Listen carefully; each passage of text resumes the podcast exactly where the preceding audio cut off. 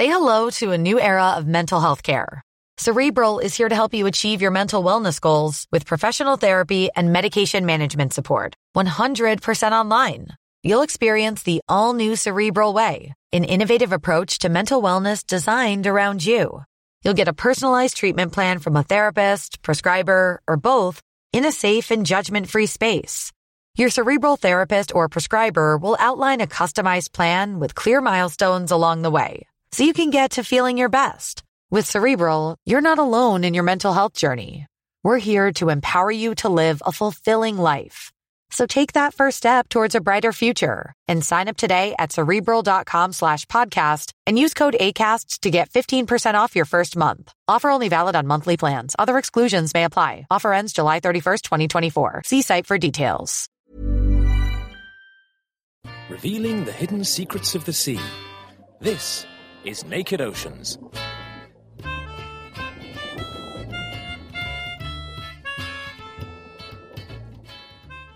We're all about green grass and grazers this month on Naked Oceans as we take a look at the world of seagrasses. We find out why the diversity of critters, big and small, are vital in keeping seagrasses happy and healthy.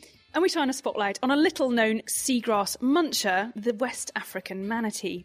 Hello, I'm Helen Scales, and with me is Sarah Castor Perry. Hello! In our ocean news roundup, we'll hear how corals find it tough when things get too hot and too cold. And in another episode of Critter of the Month, we ask an oceans expert if they were a marine critter, which they'd be and why. It uses its bioluminescence like a sniper scope. It can sneak up very close to other animals, see them, and not be seen.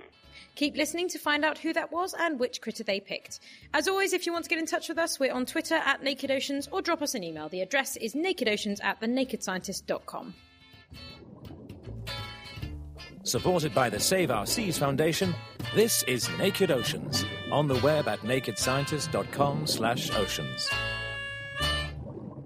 You're listening to Naked Oceans with Helen Scales and me, Sarah Castor Perry. This month we're talking about seagrasses. These are the flowering plants that colonize the shallow seas, growing in lush meadows across tropical and temperate zones. But like many coastal habitats, they're in decline around the world. I chatted with marine ecologist Emmett Duffy from the Virginia Institute of Marine Science about the problems seagrasses are facing and to find out more about his research investigating what happens when species are lost from seagrass ecosystems. Well, seagrasses face a lot of the same threats that many other uh, ocean habitats do. Um, on a local level, they're threatened by uh, nutrient pollution, runoff from land, farms, and domestic uh, regions, which causes algae to overgrow them, and also soil erosion, which causes the water to be turbid and, and dirty. Um, the seagrasses are plants, of course, so they need a lot of light and they need clear water to grow. On a global scale, seagrasses are threatened by uh, climate change as well. Um, like corals, they tend to be, um, at least in temperate areas like uh, North America and Europe, they tend to be living near their upper thermal tolerances, meaning that a little bit of a rise in temperature can push them over a tipping point. And we're beginning to see that both in the Chesapeake Bay here in the U.S. Uh, as well as in the Mediterranean. And what would it mean uh, if we started to lose these birds? Are we already seeing a decline? Yes, there's been a, a, a, quite a large decline in, in the coverage of seagrass over the last several decades. Um, in the U.S., for example, I think that it's estimated that something like 70% of, of the seagrass coverage uh, has, has been lost. And that's a problem for uh, for a number of reasons. I mean, you can think of uh, an analogy with with grasslands on land. The uh, the grass holds the soil together. It helps build soil it obviously supports livestock that graze on it and all kinds of animals. It's actually quite similar uh, in the sea that the seagrasses bind sediments together and help um, store organic matter. They can sequester carbon out of organic matter in the water column.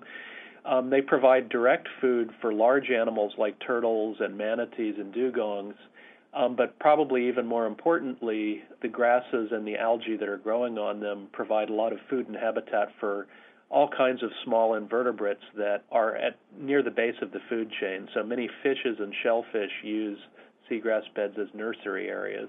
And There are a number of commercial fisheries that depend on seagrass beds because the, the baby fish uh, live in the seagrass beds, and, and that's an important part of their life history it's kind of it can be quite tough to go and experiment and have a look at this kind of ecosystem in the wild as it were and uh, so i understand you've done quite a lot of what you refer to as mesocosm experiments uh, how how do you go about studying an ecosystem in the lab Oh, yeah, that's a good question. Yes, the mesocosm is the geekish word we use for trying to recreate a small version of an ecosystem.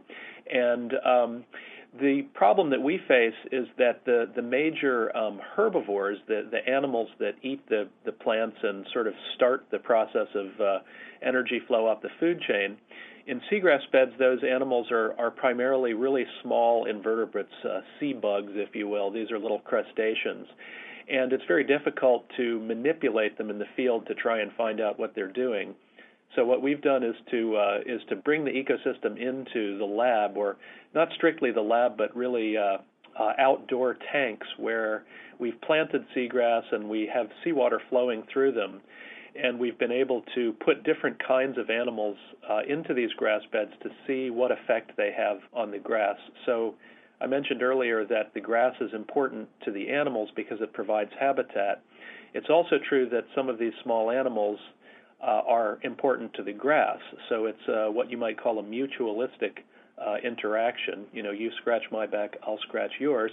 And the way it works is that um, the uh, the seagrasses can be overgrown by nuisance algae, pond scum, for example, um, that that are superior competitors.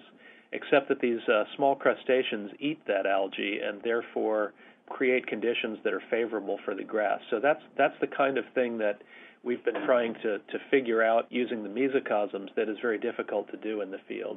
But I also understand that you've now received a grant to be able to move that out into the real ecosystems. How, how do you go about moving your experiments from something like these sort of fairly controlled conditions out into something where you don't necessarily have a lot of control over the variables? There are different questions that one can ask uh, under those different circumstances. So, in the mesocosm experiments, we've been able to look in a lot of detail under highly controlled conditions at what different species are doing and manipulated the number of species of small animals to ask whether diversity makes a difference. Does it matter if you have one kind of grazer or five or six kinds of grazers?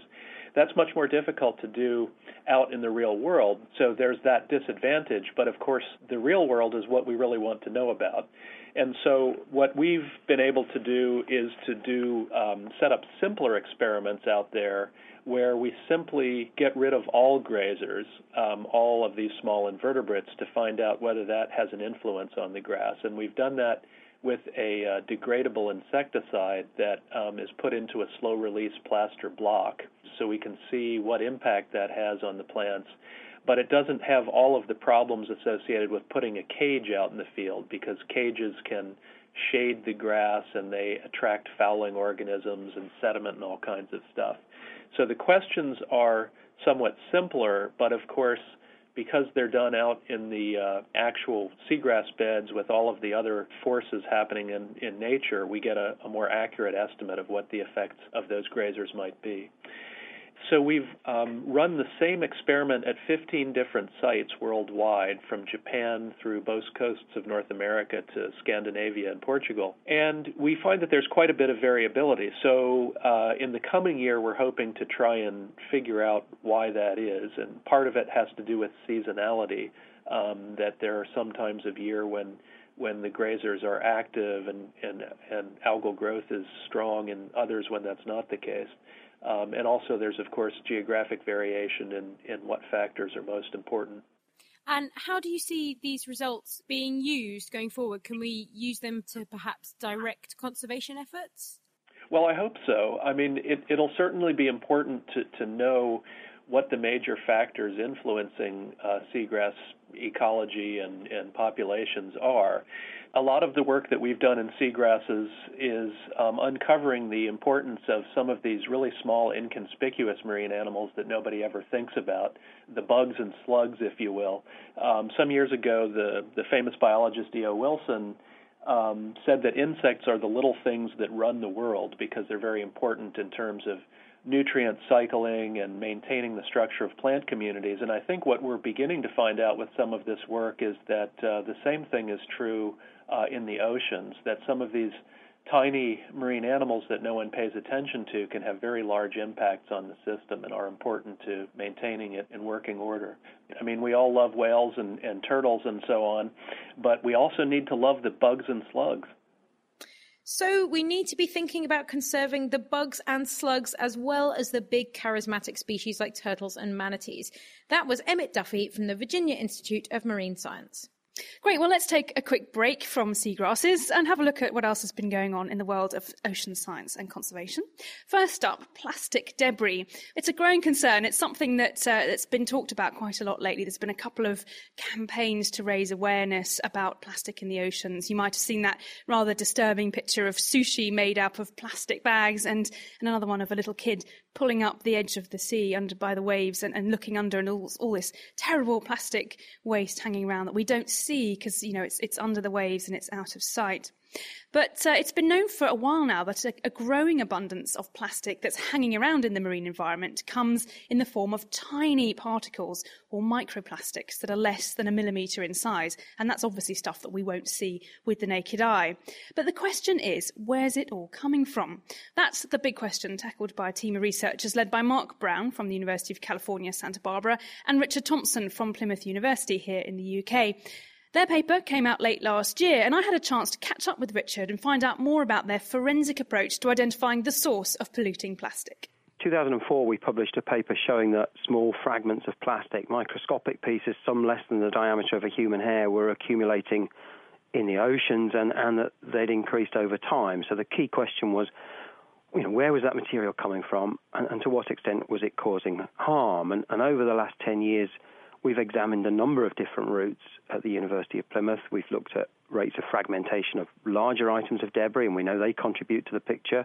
We've looked at direct releases of small pieces of plastic into the environment, pieces of plastic, for example, that are used as abrasive scrubbers in, in cleaning products, um, pieces less than a millimetre or so in size, and yet many tons released to the oceans through sewage and wastewater.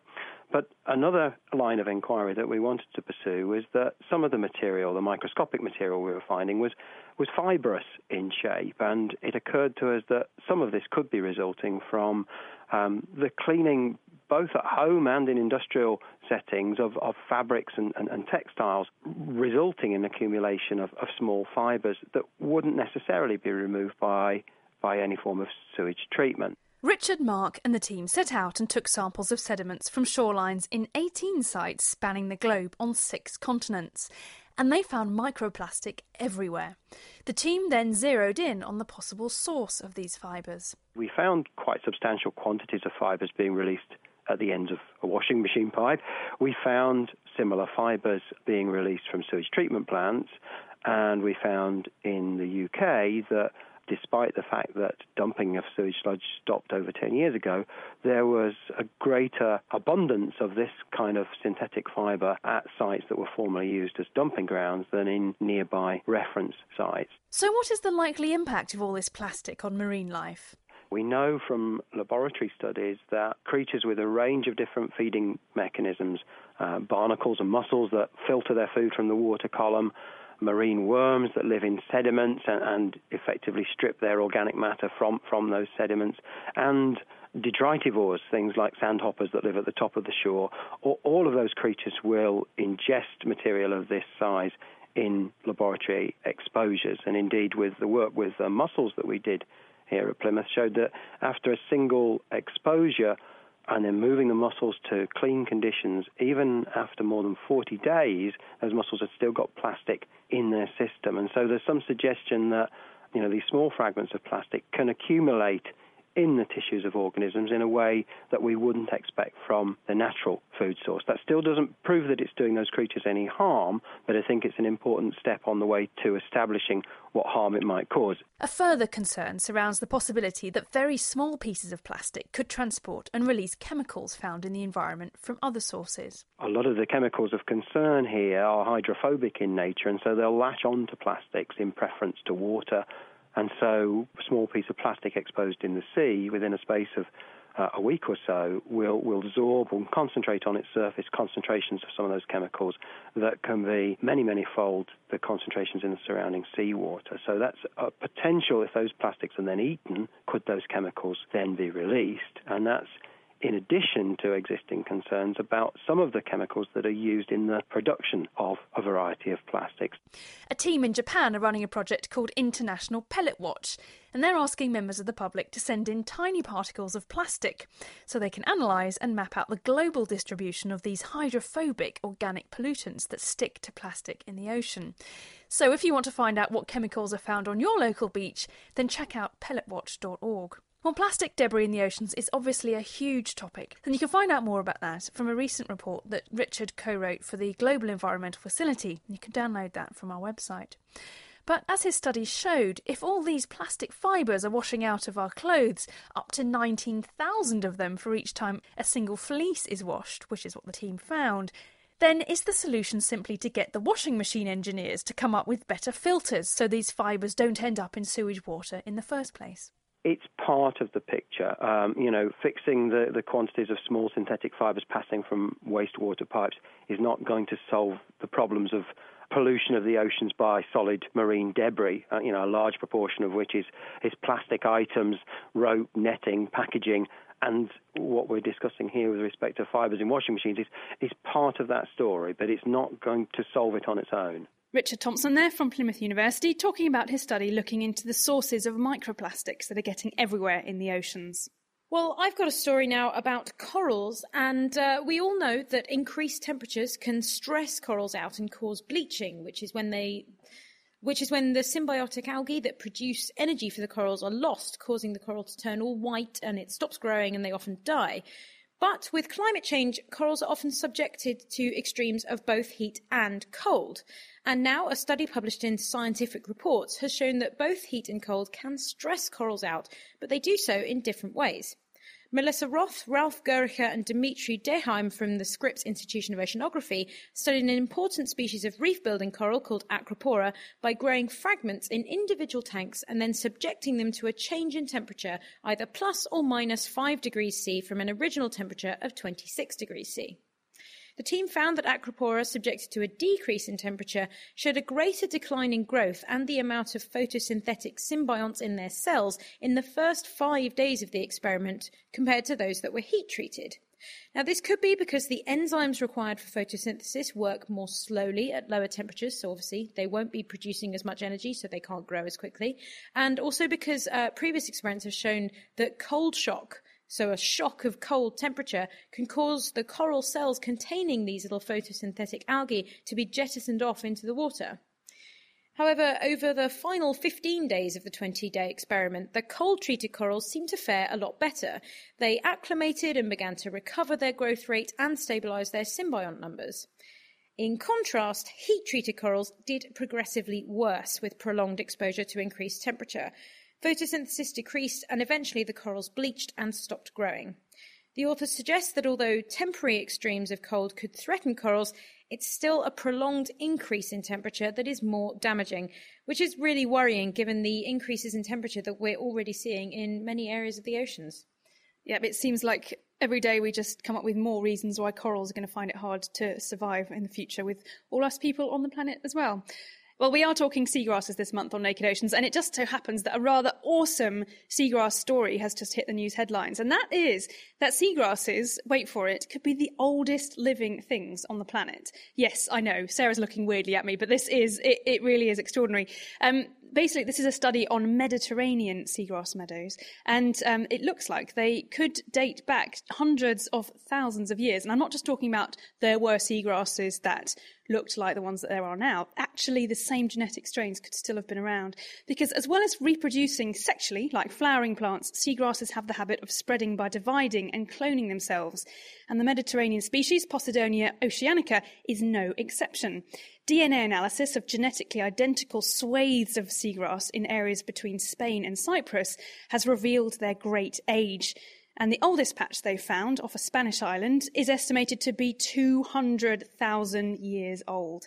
It's been sitting around on the seabed, quietly, slowly dividing away for longer than modern human beings have walked the earth. This is absolutely, it just makes your brain hurt a bit, really.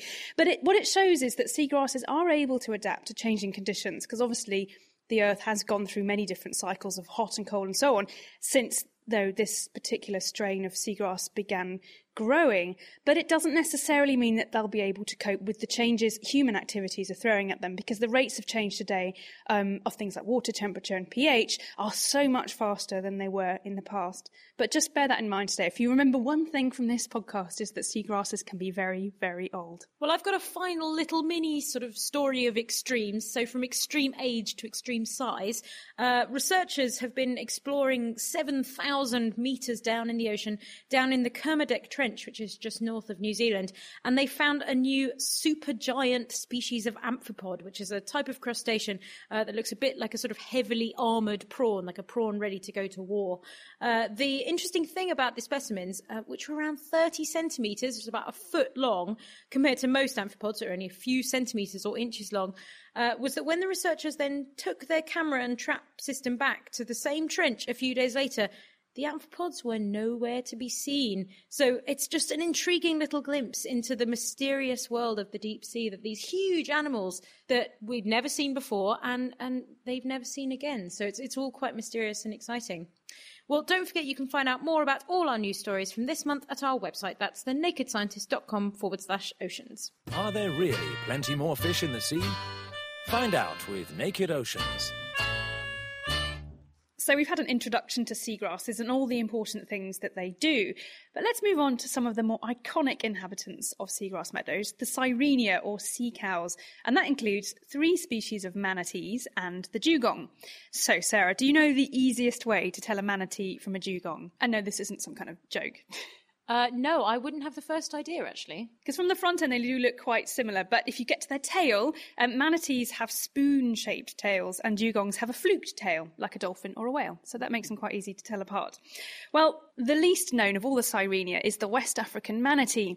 As the name suggests, they live along the west coast of Africa and they have a huge range between Senegal all the way down to Angola. And they can also move hundreds of miles inland along rivers as well. And someone who knows more than anyone else about these mysterious marine mammals is researcher and conservationist Lucy Keith Diagne. Now, she told me how she first got tempted to visit West Africa in search of manatees. I had actually been working with manatees in Florida and the Caribbean for six years when I went to a um, scientific meeting, um, marine mammalogy conference, and just by pure coincidence, I met there a humpback whale researcher who was working in Gabon, West Africa. And he mentioned to me that uh, each day as he traveled to his study site out in the Atlantic Ocean in, in Gabon, he was actually passing a lot of West African manatees. And from everything he'd heard, they were quite rare, but here he was seeing them daily. He thought that was pretty interesting. Lucy ended up spending the next six years working with manatees in Gabon, and she began visiting other parts of the manatees range across West Africa. And as she travelled around, saw more manatees, and spoke to people in different countries, it became obvious just how mysterious these animals are.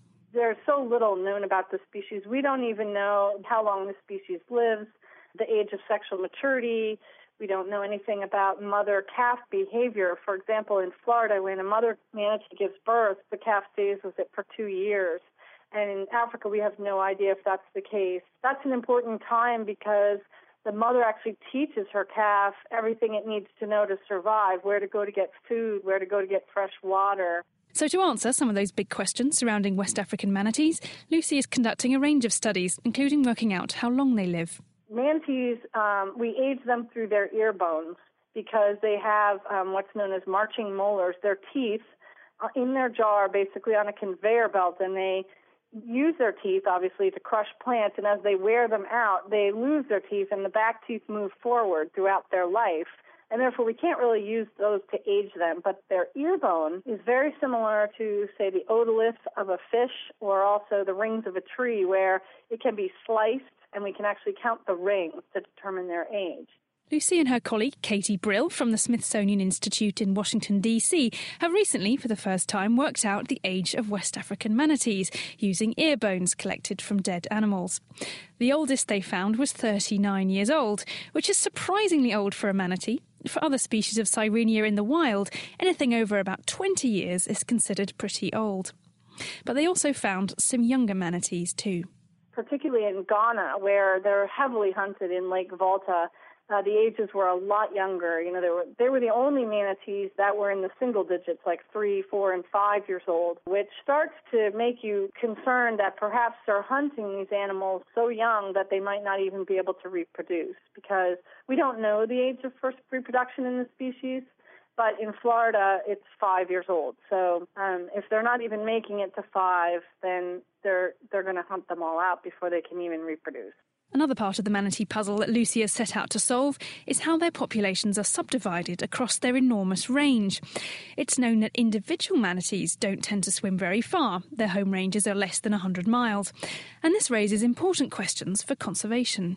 Where are the population boundaries? You know, where are areas where genetically these manatees might be very different from other populations and therefore more important to protect if you want to protect biodiversity um, of the species. And add to that that you also now have many man-made dams throughout all major rivers in Africa that are now separating some of these populations permanently. In Mali alone, um, in the Niger River, you have at least four or five major dams, and I just heard about a new one that's going in. So you actually chopped up the population there into these four or five different groups that can never mix again and interbreed. And going forward in the future, if we hope to conserve these animals, it's it's really important to know uh, how different they are from each other or how similar. To work out where those natural and man made boundaries lie, a genetic study is underway using tissue samples from wherever Lucy can get them. It's very difficult to get the samples. The manatee either has to be dead, unfortunately, or else, um, you know, captured alive and sampled. And there really aren't many people um, able to capture safely a live manatee. Um, and there are a few cases where the animals are rescued and released, but unfortunately, most of the samples do come from manatees that are dead, either from natural causes or through hunting. Another aspect of manatee ecology that Lucy and her team are investigating is what they eat. In parts of their range where there is seagrass, then that does tend to form an important part of their diet. They also eat various other types of aquatic vegetation, including floating plants like water lilies, or when rivers flood, manatees swim out across the dry land and graze on grasses and shrubs. But this can be highly seasonal, and rather than having to cope with cold winters like manatees in Florida, the West African manatees have to deal with long dry seasons when there's not much around to eat. And that could be why, despite being famous vegetarians, Lucy is finding out that this isn't always the case. West African manatees, it seems, will also eat shellfish. I have seen manatees eating clams in Angola in a freshwater river system. And, um, you know, some of these clamshells are quite hard to crush. So it's amazing that they can do it. Um, I'm told by the local people in Angola that they believe that the manatees are eating only the small ones or uh, the dead clams that pop open, and so the clam meat would be would be exposed. To get more information about manatee diets, Lucy is carrying out a stable isotope analysis. This involves taking samples of body tissue, like hair and bone, and examining the chemical fingerprint that's left behind when manatees eat particular types of food. That way, she's building a picture of what they eat across their range. Another thing that she's discovering is that in some places, manatees and people are sometimes chasing after the same food. Another thing that we, we got a lot of reports of and in one place I've verified it to be true, is that the manatees take fish from nets. And again, I think this partially goes back to this dry season uh, fasting or, you know, very little food resources available for them in the dry season. Um, that they they do take fish out of fishermen's nets. They actually suck the fish meat off the fish and leave the head in the net, um, which of course doesn't make the fishermen very happy but in a way, I think it's it's kind of ingenious. You know, they need food, they need protein, and and when they don't have many other choices, um, for example, up in Senegal, in eastern Senegal, in the river during the dry season, they're clearly taking fish from nets. There's no other large animal in the system that would be able to do that. An important part of Lucy's work involves collaborating with local people. In the case of fishermen who are having their catches eaten by manatees, helping them to avoid competing for the same food. She's also tapping into local knowledge of these elusive animals and nurturing a network of researchers to help with her work in many of the West African countries that manatees live in. They figure prominently in the cultures where people have hunted them for generations. They're often tied to legends and myths of a spirit called Mami Wata. But, you know, those places are often very remote and there isn't a lot of contact with the outside world. And so they may know they live there, but those of us who try to do conservation work, you know, you, you literally have to go to places and ask people. You're, they're just not well known where they exist. And I think that is a problem for conservation because, as I say, they are heavily hunted throughout most of their range. And so, one of the things that I've been trying to do is build a network of African scientists in their own countries. Um, there is a lot of interest to protect manatees, but they don't have a lot of resources to do that. And so, the people that I've been working with and training over the last three years are um, usually affiliated with a university or a nonprofit organization or government, and they um, want to start doing manatee work but don't know where to begin. And so we bring these people for one to two weeks of training where we tell them about manatees, but we also take them in the field and teach them how to use sampling equipment and how to search for manatees and how to conduct a village interview in a way that doesn't give the, the people leading questions. So I'm trying to build this network uh, not only to get information about the manatee, but to collect the samples so that we can start to analyze things like population size and what they're eating and what they need to be protected. That was Lucy Keith Diagne from Sea to Shore and also the University of Florida, where she's doing her PhD on the ecology of West African manatees. You can find out more about Lucy's work and those elusive West African manatees by following links from our website. That's thenakedscientist.com forward slash oceans. From seagrass to sunfish, dugongs to diatoms. This is Naked Oceans. Right, well, it's time for another Critter of the Month on Naked Oceans. Here's Edie Widder from the Ocean Research and Conservation Association telling us if she was a marine critter, which one she'd be and why. There is this wonderful deep sea fish it's not very common, so it doesn't really have a common name, but sometimes it's referred to as the stoplight fish. And it has light organs under its eye, like a lot of deep sea fish, to help it see in the dark. But in most deep sea fish that have these headlights, they're blue. Because if you ever open your eyes underwater, you know everything looks blue because blue is the color that travels furthest through seawater. Other colors are absorbed. So this fish has a blue light organ, and like most fish, it can see blue light but it also has a red light organ. And most fish can't see red light, but this fish can. So it uses its bioluminescence like a sniper scope. This fish was actually the inspiration for the camera system called the Eye in the Sea that I developed to be able to observe unobtrusively in the deep ocean. So if I were going to come back as a deep sea animal, I want to come back as this fish. You could swim around in the ocean and observe life in the ocean but be unseen, be unobtrusive. And I just think that that's the most amazing adaptation to be able to sneak up on other animals. Of course, it has to get pretty close because the red light doesn't travel very far. But still, it can sneak up very close to other animals, see them, and not be seen. So, the stoplight fish, certainly a cunning creature with its red sniper scope that most fish can't see. And you may remember that we actually included the stoplight in our 12 Critters of Christmas back in 2010. So, go and have a listen to that if you want to hear more about them. That was Edie Widder from the Ocean Research and Conservation Association in Florida, choosing our Critter of the Month. Well, that's all we've got time for on Naked Oceans this month. It just remains for me to say a big thank you to Emmett Duffy, Lucy Keith Diagne, Richard Thompson, and Edie Widder.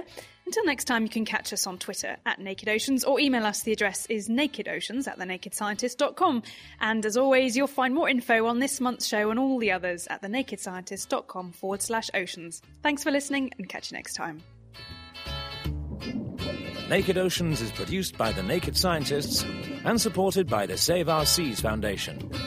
For more information, look them up online at saveourseas.com.